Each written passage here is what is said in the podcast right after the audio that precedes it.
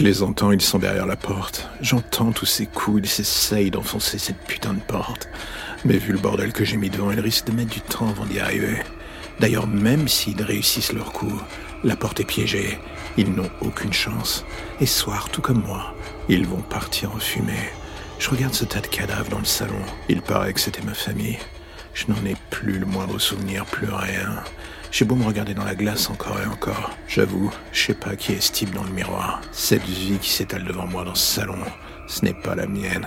C'est comme si après des décennies, je m'étais enfin réveillé dans un autre corps. Et ce que j'ai vu m'a littéralement dégoûté. Cette femme, elle a dû très vite comprendre. Les enfants aussi. Du coup, je n'avais pas le choix. Alors oui, je les ai tués. Est-ce que cela fait de moi un monstre? Je pense pas. Il n'avait pas de place dans mon plan de route. Enfin, encore aurait-il fallu que je connaisse ce fameux plan. Là, je me retrouve juste pris au piège d'un corps et d'une vie qui n'est pas la mienne.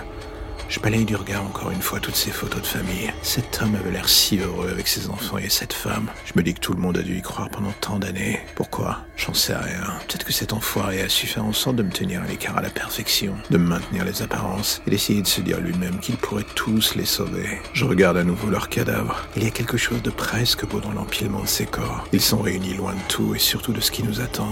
Je voudrais dire que j'ai de la pitié pour eux, mais la vérité c'est que non. Des années dans le placard, des années à subir ce jeu de dupe. Du coup, j'ai fait la seule chose qui me semblait logique. Mettre fin à tout ce merdier. J'entends les flics qui s'agitent derrière la porte.